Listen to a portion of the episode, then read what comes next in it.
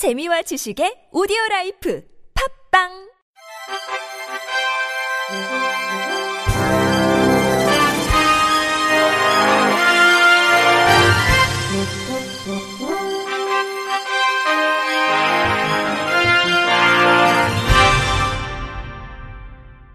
청취자 여러분 안녕하십니까? 6월 12일 수요일 KBRC 뉴스입니다.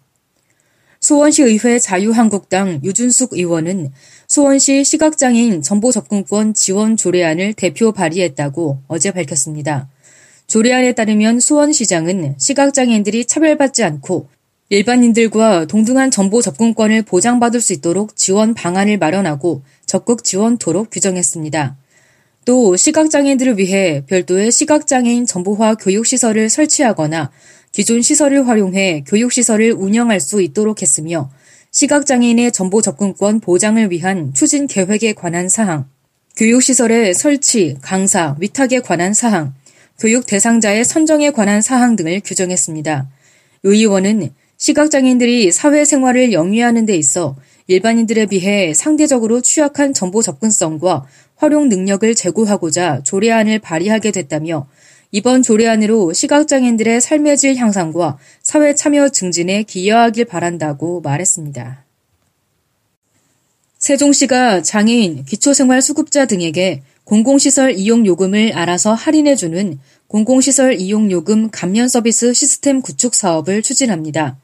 이번 사업은 행정안전부 주관의 행정정보 공동이용 활성화 공모 사업에 선정됨에 따라 특별교부세 1억 원을 투입해 추진됩니다. 공공시설 이용요금 즉시 감면 서비스는 법정 요금 감면 대상자가 사전에 자격 확인 동의만 하면 주차장, 수영장, 체육시설 이용 시 별도의 확인 절차 없이 이용요금을 즉시 감면받을 수 있는 서비스입니다. 시는 이번 서비스 도입으로 그간 법정 요금 감면 대상자가 감면 혜택을 받기 위해 직접 증빙 서류를 발급받아 제출해야 하는 번거로움이 해소될 것으로 기대하고 있습니다. 시는 오는 12월까지 시청 주차장, 아름 중충동 공용 주차장, 보람 수영장, 전월산 합강 캠핑장 등 4개 시설의 시스템을 구축해 2020년부터 본격 시행할 예정으로 이후 이용 대상 시설을 확대해 나갈 계획입니다. 정희상 민원 과장은 이번 시스템 구축으로 장애인, 국가유공자 등이 감면 혜택을 받기 위해 증명서를 지참하는 번거로움을 해소할 수 있게 됐다며 앞으로도 민원 편의 서비스 향상을 위해 최선을 다하겠다고 말했습니다. 서울시와 서울시 복지재단은 장애인 지역 통합 시민 옹호 활동가 옹심이 165명을 선발했다고 어제 밝혔습니다. 이들은 오늘 발대식을 시작으로 장애인과 함께 장애 관련 환경을 조사하고 장애인 복지관과 연계해 장애인 권익 옹호 활동을 펼칠 예정입니다. 서울시는 작년 5개 자치구에서 활동가 120여 명을 선발한 데 이어 올해는 9개 구에서 장애인 7명을 포함해 165명을 선발했습니다.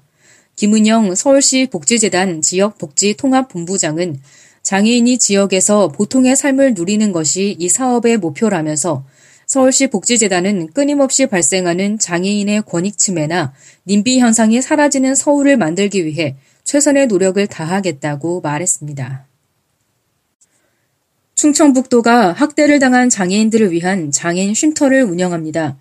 쉼터는 장애인 복지법에 따른 인권 침해, 학대 피해 장애인을 위한 긴급 주거 지원과 사회 복귀를 위한 시설로 운영될 예정입니다.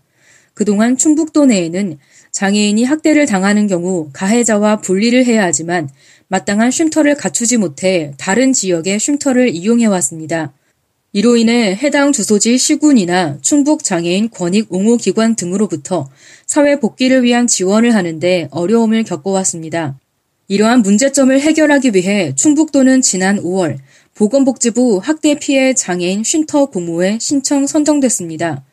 충북도는 사회복지법인 또는 비영리 법인을 대상으로 수행기관 모집 공고와 선정위원회를 통해 수탁기관을 선정하고 도내 장애인 복지시설과 분리된 별도의 공간을 확보 설치할 예정입니다.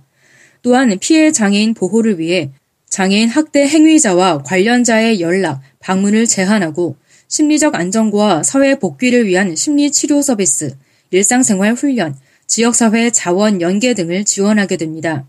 충북도는 지난 5월부터 11월까지 재가 정신 발달 장애인을 대상으로 전수조사를 실시하고 있으며 학대 피해 장애인 발생 시 쉼터를 적극 활용하고 쉼터 설치 전 충북 장애인 권익 옹호 기관, 충북 발달 장애인 지원센터, 시군 등 학대 피해 장애인 유관기관 지원 체계를 구축할 예정입니다.